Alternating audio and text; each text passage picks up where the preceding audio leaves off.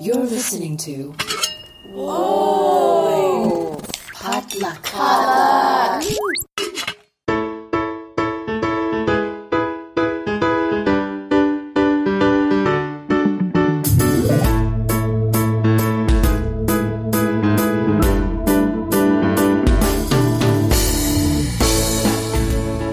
Everybody, welcome back to Books and Boba, a book club and podcast featuring books by Asian and Asian American authors. My name is Marvin Yueh, And I'm Reera Yoo. and we are here to discuss our October book club pick, Dear America by Jose Antonio Vargas. And to help us um, discuss this book, uh, it's our first ever crossover edition of Books and Boba. I'm super excited to welcome Elaine Dolalis. That's right. one of the hosts of this Filipino American Life, to Books and Boba, to help us discuss this book. Welcome to the show. Thank you, thank you. Thanks for having me. Yeah, we um, well, it's funny because we talked about this crossover over Twitter about a month or two ago. Um, while we were in the same meeting for a comedy comedy festival, uh, Oh, planning really? Across from each other. Yeah.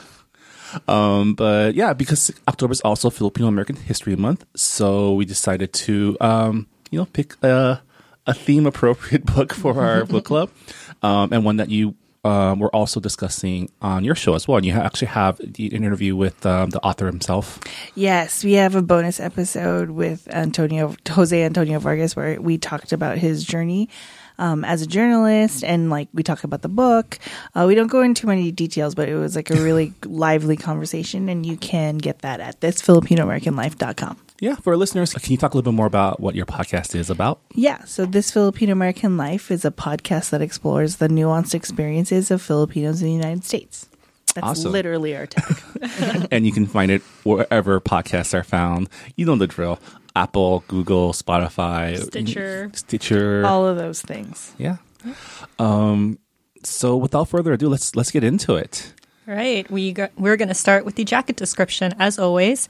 Uh, Pulitzer Prize winning journalist Jose Antonio Vargas, called the most famous undocumented immigrant in America, tackles one of the defining issues of our time in this explosive and deeply personal call to arms. And this is the beginning of the prologue. I'm going to quote it.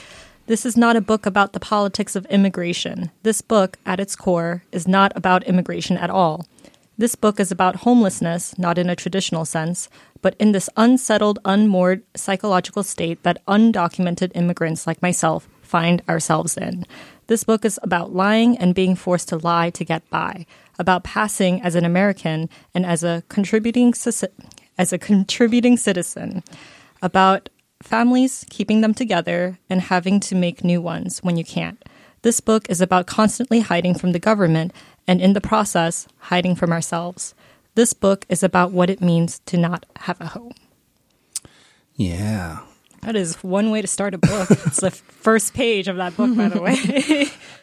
Um, so as with any nonfiction book, I guess um, we should start with just our overall impressions of the story, the narrative. I guess like our ex- expectations uh, going into the book, and maybe like what we came out with, like like what um, what we learned. I guess overall. Yeah. I guess um, how familiar were you with um, Jose uh, before reading the book?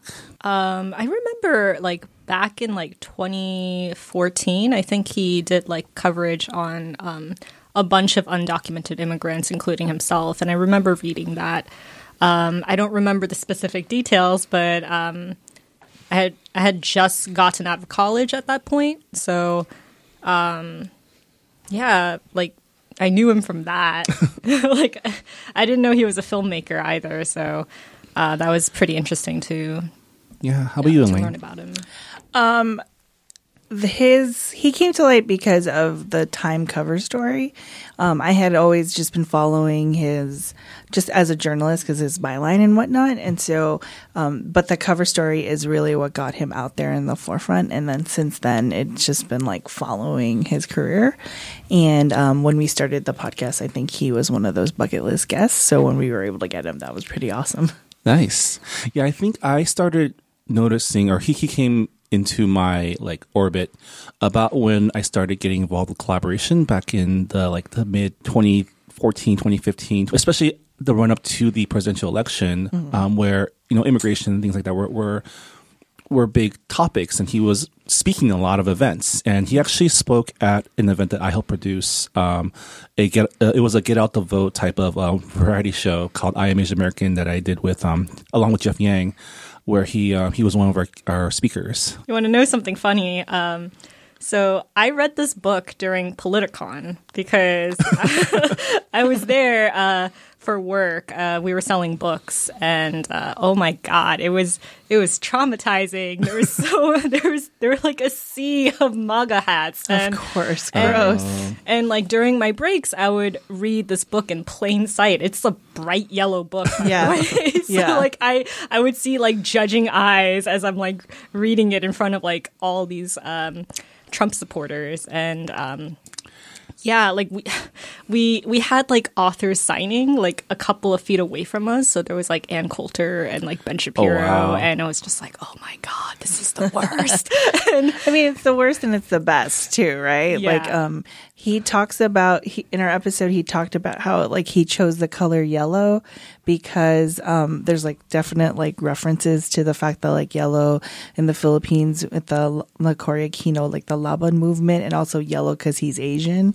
Like it it it ties it all together, and I love that it is loud that everybody Yeah. can see it.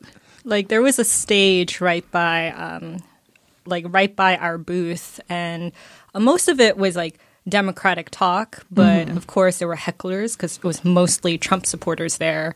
And at some point uh, they had a republican uh, talk and it was just i had to listen for 30 minutes about like these angry white men just being like undocumented immigrants are like a drain on the economy. Like we need to like make sure that they stay behind the border. And i was just like oh my god like i Well, I mean, that's a good point. I mean, something that Jose um, talks about a lot is the reality versus the perception of the illegal immigrant, right? And something he brought up really early on is like there weren't such things as illegal immigrants until maybe like this past century. It wasn't until the, the naturalization um, reforms that illegal immigrant became a thing.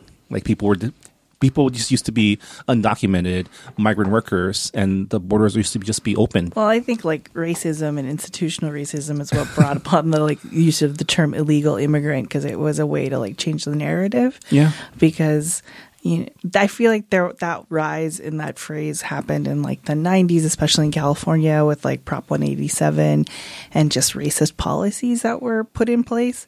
And so I feel like the Republican like playbook is now just to play upon a lot of those 90s fears but then just amplified with like Hollywood shine because of like Steve Bannon's like history in the industry it's really disgusting Yeah, and Yeah. I mean the, the they play upon the tropes that like illegal immigrants are job stealers, they're criminals, they're like they're the people they're like the undesirables from other countries that come and take your jobs. Where in reality, a lot of them are you know people that if you see them off the street, you wouldn't suspect them to be here illegally. Yeah, like the stereotype is like a Latino immigrant as opposed to like the fact that Latino immigrants are actually low they're they've been decreasing over the years, but it doesn't like fulfill the like right-wing narrative. Um but Asian American undocumented numbers are increasing and including like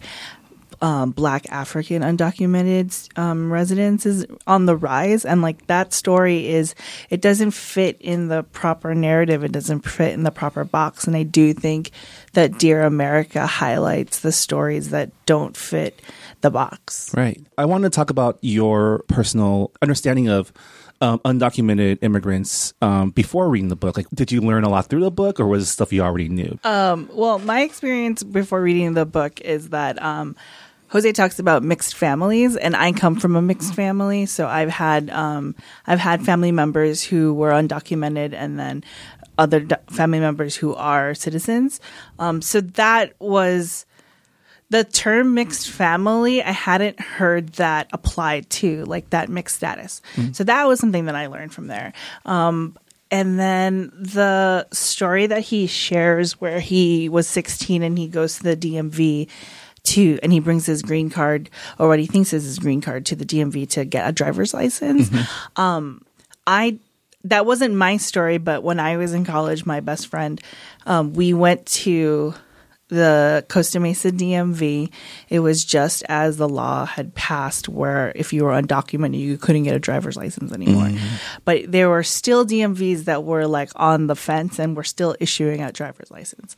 So I drove my best friend to the Costa Mesa DMV, and we went to see if he can get a driver's license, and it was the story that Jose tells about how like the DMV worker tells him like I'm sorry I can't do this. This is fake. Please don't come back here and then like sets him all on his way as a 16 year old I literally witnessed the same thing with my best friend where the person behind the counter at the DMV said I'm sorry. I, there is nothing I can do. I cannot issue you a driver's license or a California ID and she like just pushed us put us along our merry way. And um it's just interesting that like as like much of a dumpster fire the world is there is always going to be like kind people who are willing to help and treat you like a human being.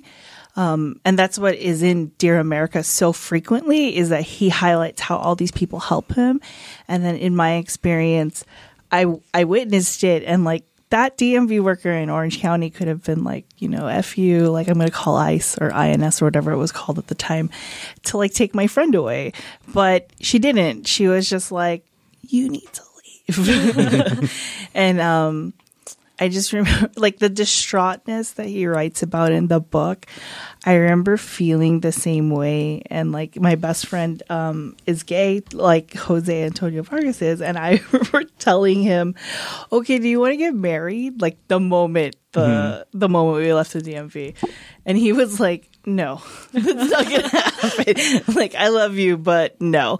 And I'm like, it's okay. Like, cause I was with my husband, boyfriend at the time, and he was like, he won't mind. he wouldn't even care. And um, my best friend was like, no, we're not doing this. We'll figure something else out. I come from an immigrant family. Um, I'm an immigrant. I immigrated to the States when I was three. And uh, we immigrated because my dad's company asked him to set up a branch here in, in America, multiple branches. And um, my and I didn't become a citizen until I was like 20.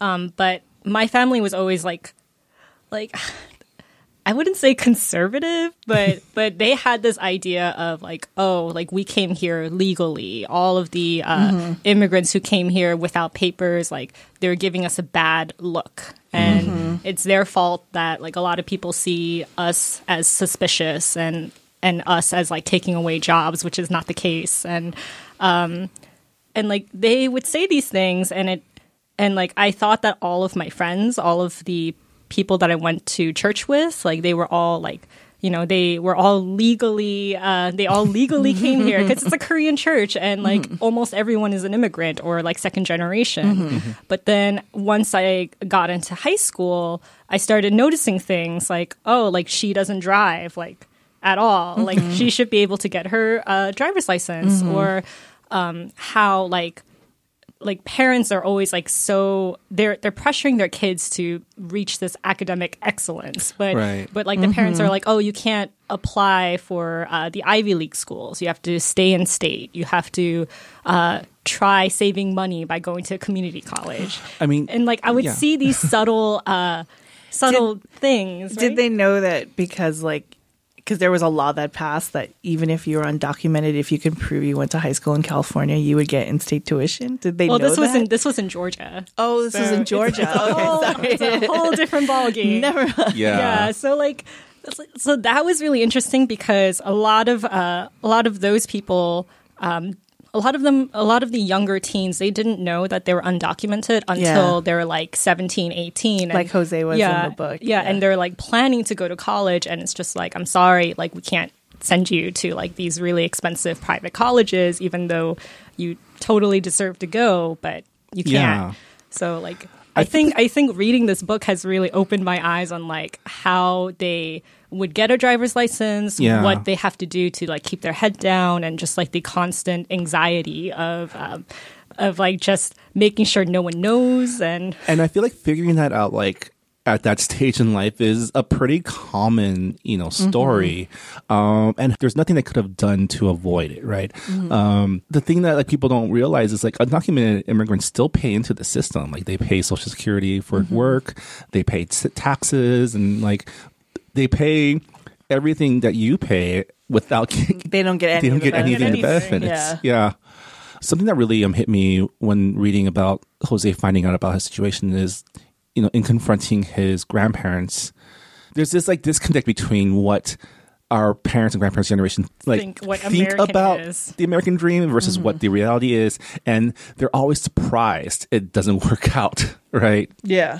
because there's this great sales pitch that America does to like wherever wherever it goes that we're the land of freedom we're the land of freedom it's where anyone can you know anyone can come and make a life for themselves Yeah, I feel like they blindly bought into the American dream. Yeah. And then the, it's kind of like, I feel like it's a subject to like baby boomers or something because it's like they all buy into this I can pick you myself up by my bootstraps mentality. And then it's like they fail, like they're old.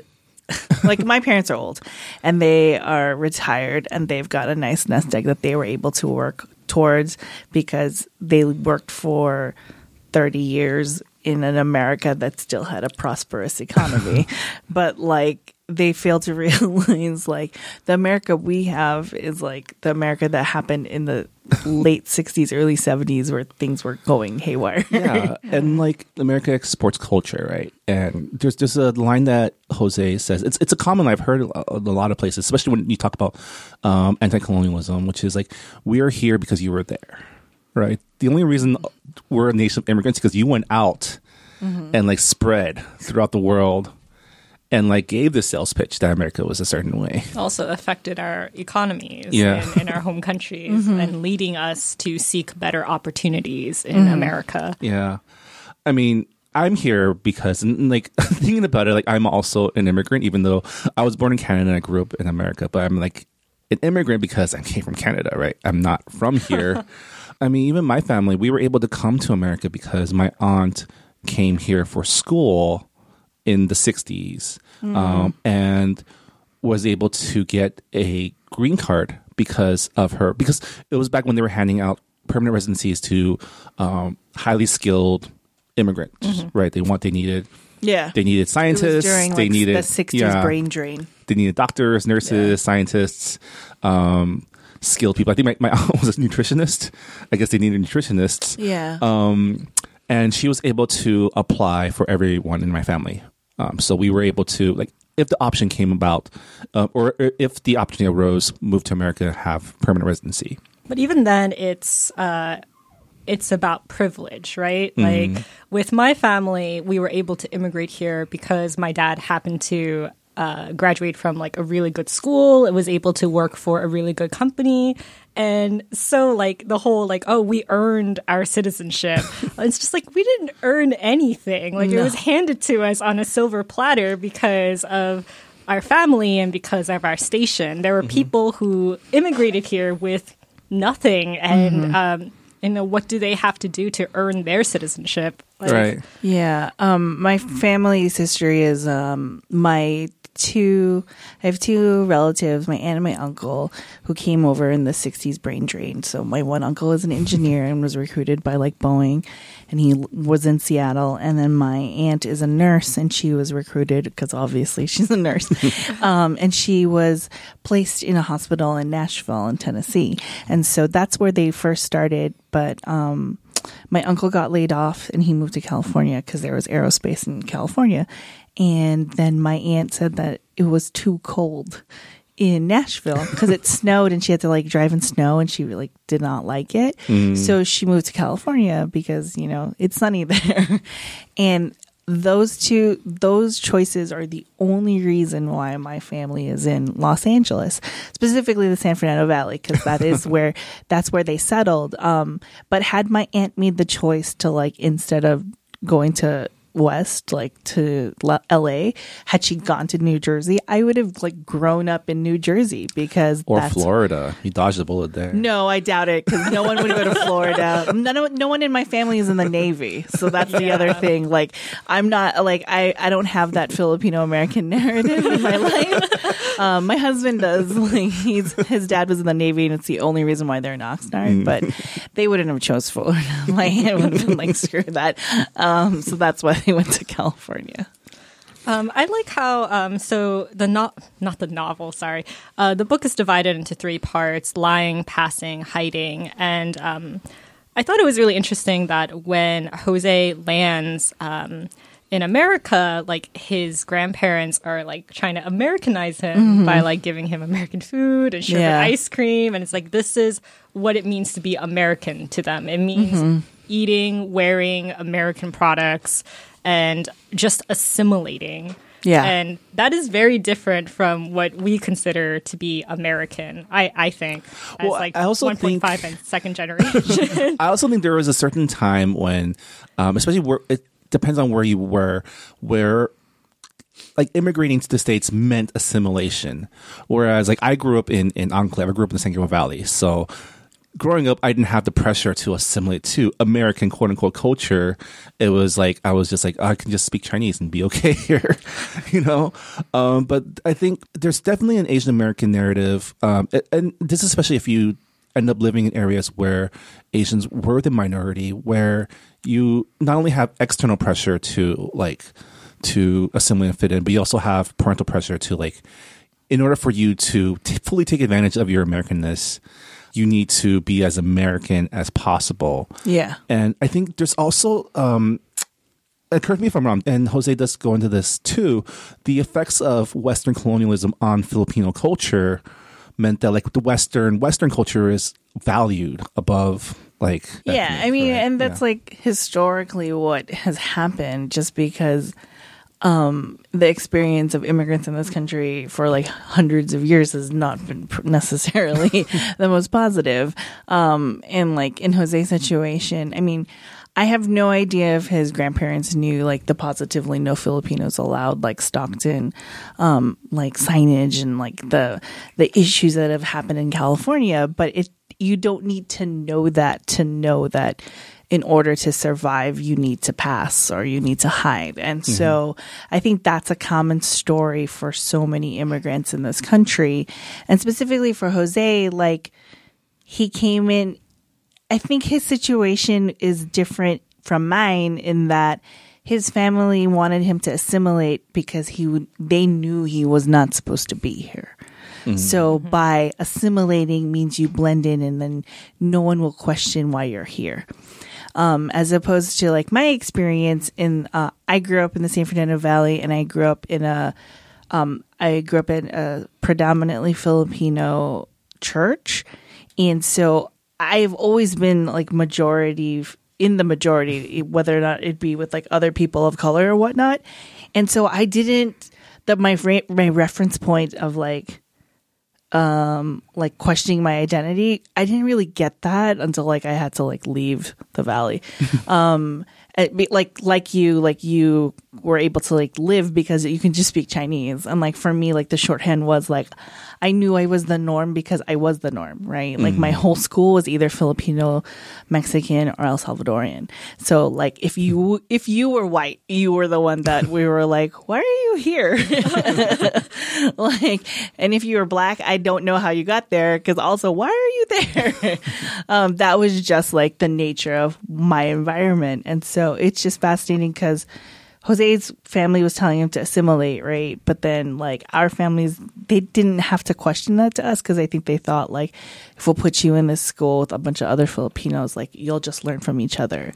But then we still had the like dynamic of like still trying to be like american teens. Yeah. I mean, like uh, with Jose, like the library is like his haven, and um, it really does help him like shape his American identity. He like gorges on all of these uh, Yeah. American pop cultures, and um, Well, especially like he got he was drawn to African American Yeah. authors like um Toni Morrison. Toni Morrison and um, james baldwin James Baldwin. Yeah, and he he found that those stories like resonated more, like the, the stories from the margins, Mm-hmm. um, much more than like the the contemporary like like white authors like Faulkner and I mean, he's not Hemingway. wrong. A lot of that Yeah. stuff is so boring. It's like yeah, yeah, it's really. That's boring. like so dry. I just think of it now like the summer reading list I was given in high school and to like look at what that is. like why did I have to read this? It was so awful, but I realized like for so long the people in power were like these old white people who were like, Yes, you have to read Tess of the d'Urbervilles. Like like yes, you have to read uh I don't know, something terrible. Like Lord of the Flies. It's not terrible, but you know, I get it. But like there are other books out there where children are being terrible to each other. Like I'm sure they would have been won by like a person of color who's an author. I mean, thankfully, right now, in the past like three, five years, like children's literature has gotten um, really diverse. Yeah. and not not just diverse as in like people of color, but also in sexuality and Yeah. religion. I'm so jealous when I see like what kids get to I read. know, right? Or young adults. Like I will just read them. there's a whole genre of kids being terrible to each other. It's called dystopian YA fiction. Yeah. I know, right? like I just I feel I'm so jealous because, like, as an adult, like, I still will read YA, even though, and I used to get clowned for it, but I was like, screw you. I want to Read read, what you want. I'm going to read what I want. No shame. Like, I read, um, in grad school, I had a vampire phase. Well, because, like, it was really big at the time, like the True Blood series, like Charlaine Harris. Right. So I read all of that, and then I read Twilight simultaneously. and I was like, "Oh my god, they're stealing from each other!" And then that led me to finding, um, I think her name is Melissa Melissa de los Santos or something like that. Like she writes another vampire series, and she's this Filipino Is it? American. Um, Oh, De La Cruz. Dela Cruz. Yeah. There you go. Yeah, yeah. yeah, we actually read her book, so, something in between, um, like in our first, Which is about an undocumented. Yeah, right? it's about a Filipino. um, So- so American. I never even read that. I just devoured the vampire storyline. She has a series of um, Alexander Hamilton novels now. YA. Yeah. Yeah, I saw that. I tried to get into that when I was into Hamilton, but I think I over Hamiltoned out. Um, It's interesting how uh, Jose like turns to journalism because you know his grandparents are like, keep your head down, like Yeah. you can't be noticeable, like Yeah. otherwise you'll get caught. And he's and it's kind of like a form of rebellion in a way. well, because yeah, his grandparents subscribe to the quote unquote plan, right? Which is keep your head down, Yeah. work odd jobs, get married, then you can do whatever you want. Because then you get your green card and your citizenship, and then you're fine. Which is like it's such a shitty plan. Like, I, I, I was so frustrated with his Lolo, like his grandpa, because it was like, all you have to do is get married. All you have to do this, and I was like, you.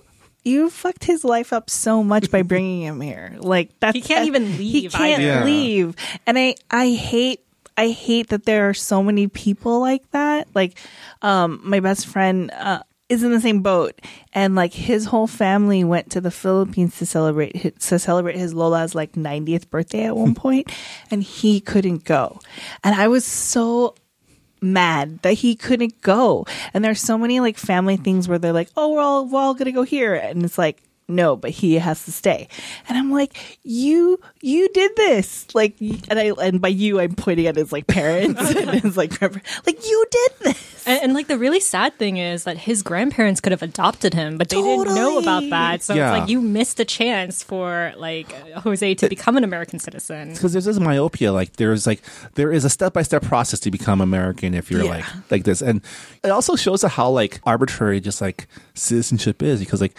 yeah if you come when you're already a kid you you're in this limbo status. But if you get born here accidentally you're you get all the rights. Yeah. you know? It's just um it's just really frustrating when like other Asian Americans like they try to think like they say they do the narrative of like I did it right. Like I came here and I did this and I did that and you did it wrong. So you deserve to you deserve to go go back. And it's kind of like all these people who are saying like you did it wrong like they were children when they came here Yeah. like you cannot put blame on a child they they don't have any type of agency they don't have any decision making process like he talks about how like a quote unquote uncle like takes him on a plane Yeah. and like he gets here and i literally was like oh that is he straight up was like with a coyote like that's what like immigrants like Yeah. fr- from like Mex- from like south of the border on there they use a coyote and like that dude was straight up coyote from the Philippines. Yeah, like when when I was reading part two, uh, part two is passing. Like he's talking about like how he has to com- compartmentalize. So it's like these Yeah. are the people who know about my undocumented status. These are the people who know about like my queerness, and then these are the people who don't know anything at all. Yeah. and and like towards the end of um, part two, like all of those. Uh, all of those like subgroups of people that he has in his lives, they like meld together, and it's like Yeah. this is this is who I am. This is my entire entire identity. Yeah. and that's when uh, that's that's like his thirtieth birthday. Yeah, that's- and, and that's like shortly uh, after he publicly. Uh, I think it was right before. Was it right before? I think it was right before he publicly like he he released his um his New Yorker piece like coming out his his, his second coming out right yeah, um as an undocumented um immigrant. I thought it was really heartbreaking when. Um, so he gets into the Washington Post, and he, you know, he and his team they win a Pulitzer Prize, Mm-hmm. and this should be like, like you know, it's celebration, right? Like it's a, it's like a really high achievement. Uh, high achievement, but Yeah. then he's like he goes to the bathroom and starts crying because he realizes that now he's like super visible. Yeah. Yeah. There's like no going back. yeah, It's and he talks about how his like grandmother is like, "Why are you there?" Yeah. yeah. Because that's because in order to get that job at the post, he had to break the law, right? yeah. At that point, it was it was perjury, right? It was just misrepresenting himself. As He a just lied about his status. That was that was bone chilling. Just reading that part where he was just like, "Oh, I had to mark that I was an American citizen because there was Yeah. no option." And he asked the reader, like, "Which box would you choose? Yeah. What does it mean to be a citizen? Like, how do you earn your citizenship?" Yeah. And I was like, know, I don't know if I could do that. I would probably. I'm too scared. I would probably I work think odd that jobs. a lot of people end up doing it, and I, I feel like before before the current administration, like I think there were a lot of people who were just marking yes because the background checks that f- businesses would run were not as in depth as. As it is as now. it is now. Like they are not like um I work at UCLA and like we have international students who are grad students and they have to do like I twenties to work on campus. And that is like that's been a process that's been in place for years.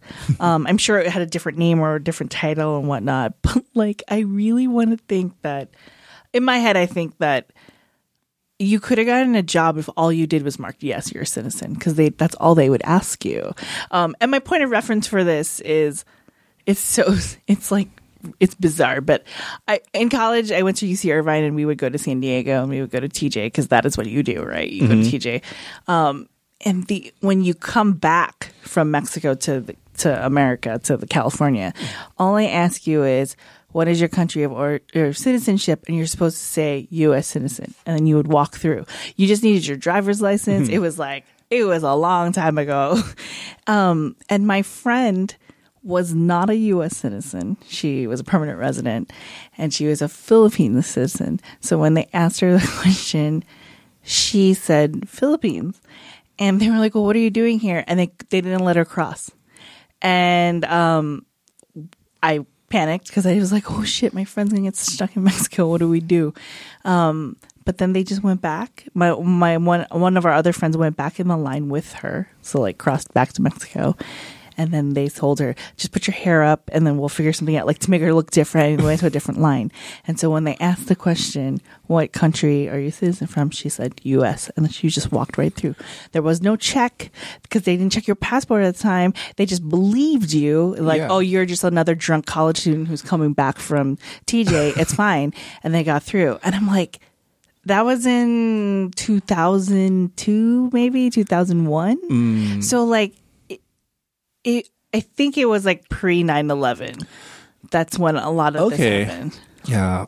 And I feel like because he lied to pursue his dream job and was good at it and he got such a high profile that when he finally did come out as undocumented, he was able to do more with it. Right? Because if he had just stayed low, and like even if he never even if he got into advocacy he wouldn't have had like the impact that he did right Yeah. like it, it even though um there were people who like doubted his intentions right Yeah, like that was that was like really hard to read. Where uh, he's like recounting all of these events that he's speaking at, and then uh, people who are supposed to be on the same side as him when it comes to like immigration, uh, immigration rights, they're just like you're just trying to take advantage, or you came too late. What are what are your motives? And it's just like, wow, we're really divided when Yeah. we're supposed to all like kind of team up for this. So Jose actually talked about that um, with us, and he said that there were a lot of people who were saying like you are taking away from, you're taking the money away from what the from the undocumented like um, fundraising and whatnot, and he, he never wanted it to make it about him, which is why he created Define American, which I really am like that's in awe of like oh you know I'm going to create this like nonprofit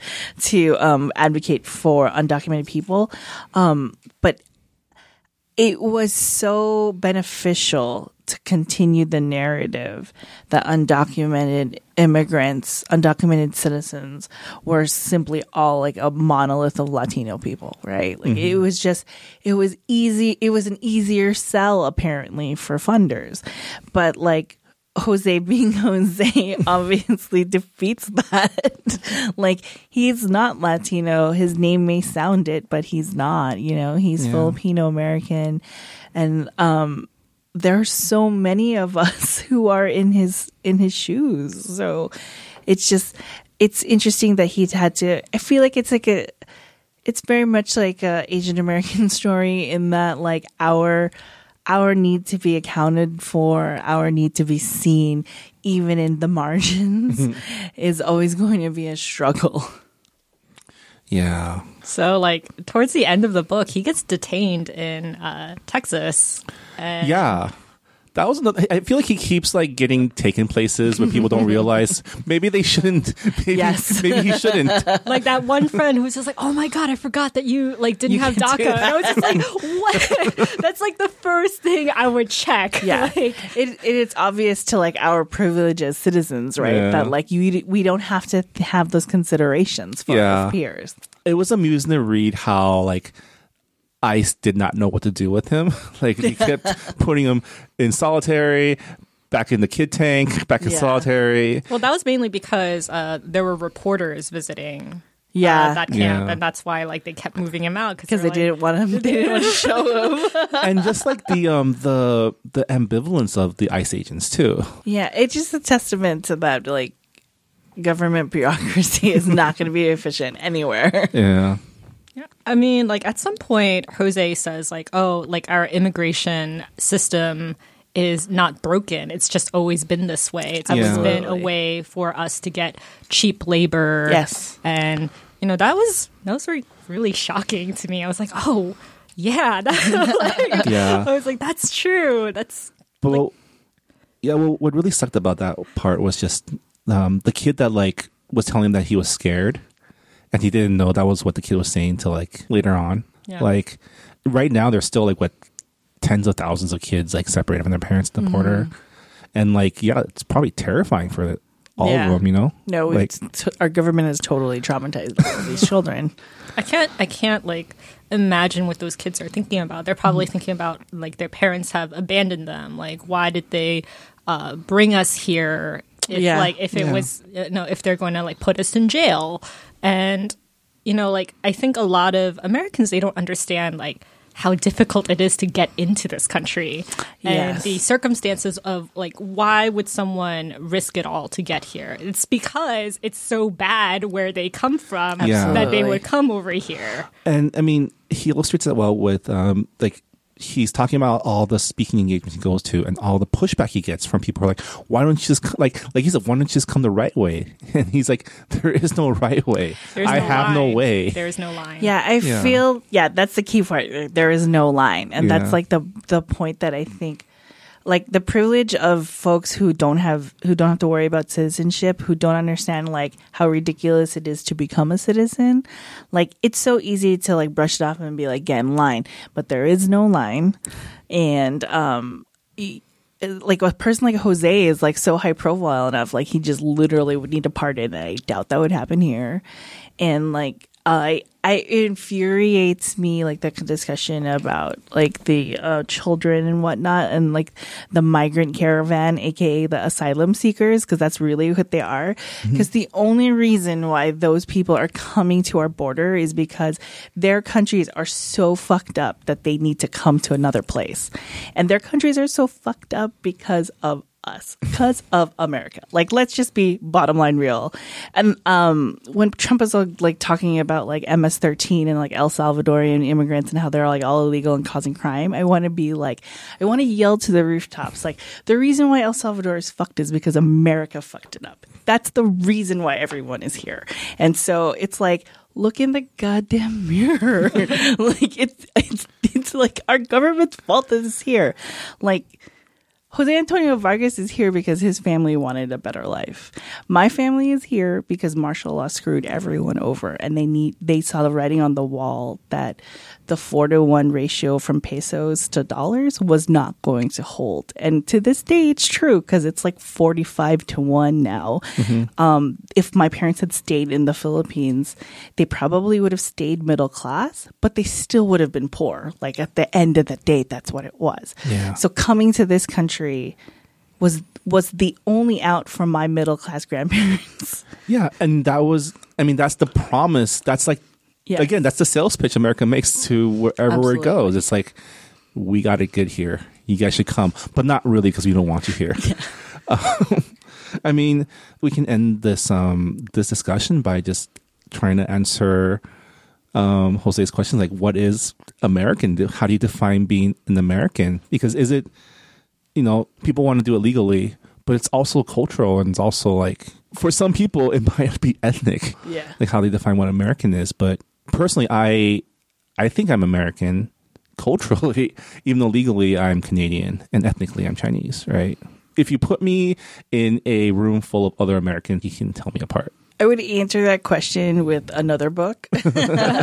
um, so if you're asking like what who who and what is an American, I would say folks should read America Ferrera's book American Like Me um, because it is a essay compilation of 31 um, Americans, um, which are people of color and they're queer and they're trans. One of which was Geena Rocero, so she's another Filipino American um, who author and activist, and I think that explains who what it means to be an American. Like being an American is not a monolith. It is not being.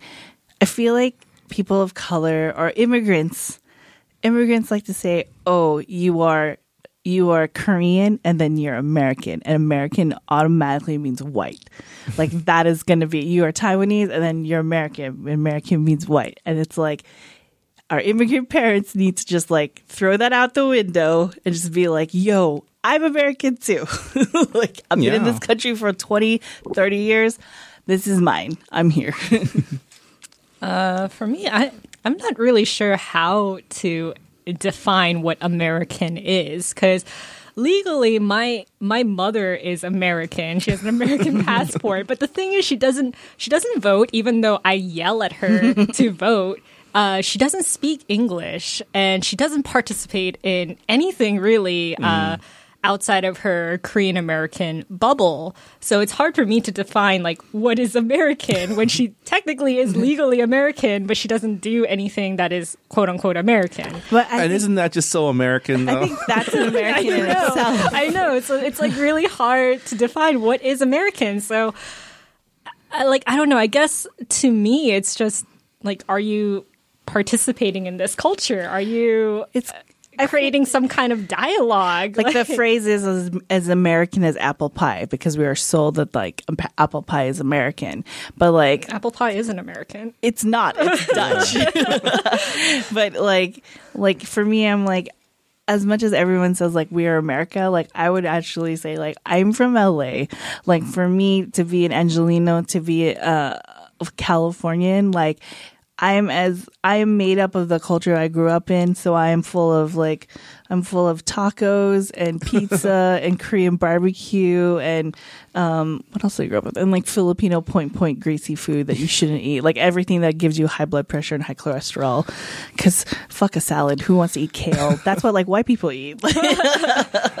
yeah, I mean, it's the power to define it yourself, right? Yes. I mean, throughout the entire book, Jose is pretty much talking about how how much American he is. You know, how he he was able to uh, pull himself up from his bootstraps. He was able to find his calling and do really well in it, and use his power to like bring value to society as a whole.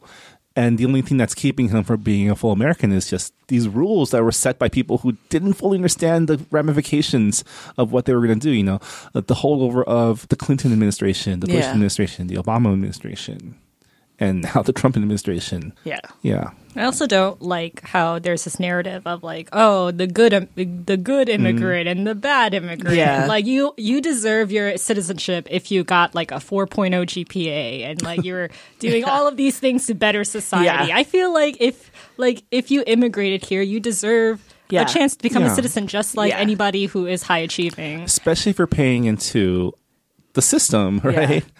Like it, because it's so easy to say that like you are valued because you are high achieving. Like, no, the stoner who likes to like just play video games and be on the couch, it deserves like treat to be treated like a human being and given citizenship, just as much as that high achieving person who went off to be like a doctor, lawyer, engineer.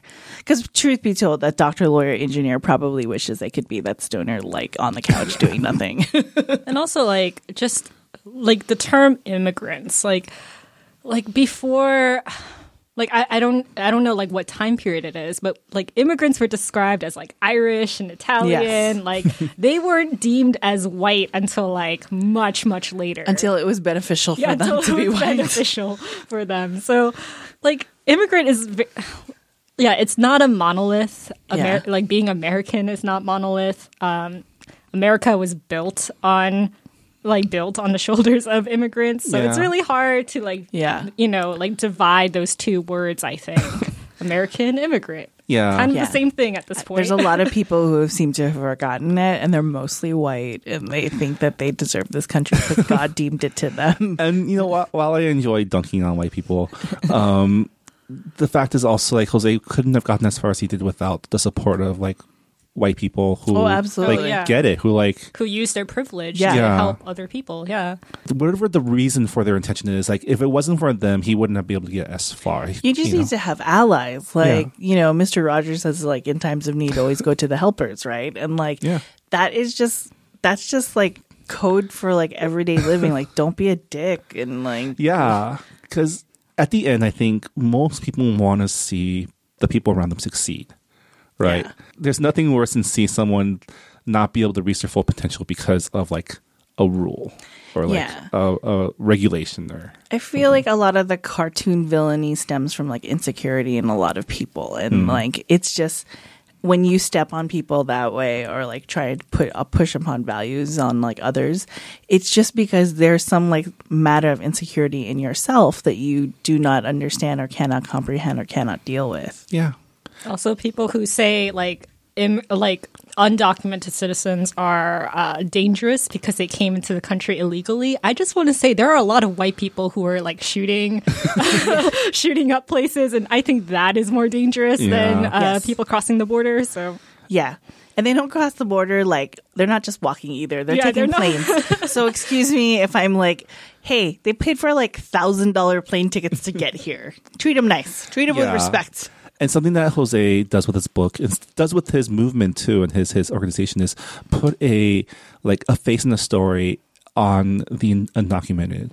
Yes. and because oh, like when it's a faceless mob you can like you can dehumanize them but when they're like a person with like goals and agency and achievements and dreams it's a lot harder to look away yeah. right I think you just have to put put a personalize the narrative. yeah And that's what Jose's book does. Um, it creates the story where being undocumented is not like, you know, that Mexican dishwasher who's like working for pennies because you want to exploit them. He's a high achieving Pulitzer Prize winning journalist from the Washington Post. yeah